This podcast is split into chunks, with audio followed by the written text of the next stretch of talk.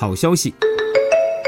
挪威科技大学的心理学研究小组日前指出，对于选择终身伴侣的问题，即便是一个自身爱情经历不靠谱的妈妈，给女儿的建议也往往是理性中肯的。女性选择自身伴侣时只关注外表，但当为亲人出谋划策时，则会更重视那些让家庭稳定的因素。哥本哈根大学医院的研究小组在美国医学会杂志上发表论文指出。至少在丹麦，肥胖导致高死亡率的问题，在过去的四十年中已经得到有效控制。在一九七六到一九七八年，肥胖者的死亡率要比体重正常者高百分之三十，但到二零零三年之后，两组数据已经持平。坏消息：多伦多大学的研究小组对二百八十名家中有重症病人并肩负主要照顾责任的研究对象进行追踪调查后发现。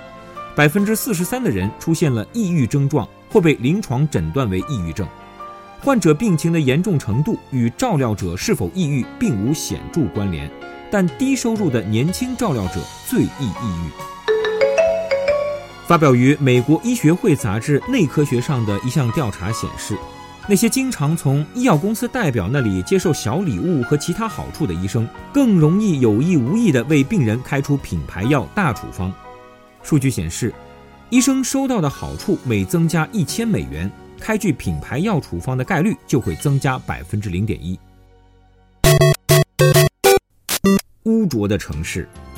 世界卫生组织公布的一份最新报告显示，从二零零八年到二零一三年，全球空气污染程度上升了百分之八，重灾区集中于城市。调查所覆盖的城市居民中。百分之八十的人暴露于超出世界卫生组织推荐标准的污染空气之下，从而面临更高的呼吸系统疾病、脑卒中、心脏病和肺癌风险。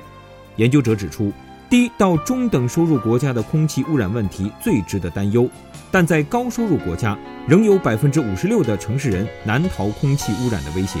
不过，在过去的五年中，随着各国政府对空气质量问题的重视，半数以上的高收入国家城市和三分之一的低到中等收入国家城市空气污染水平降低了百分之五。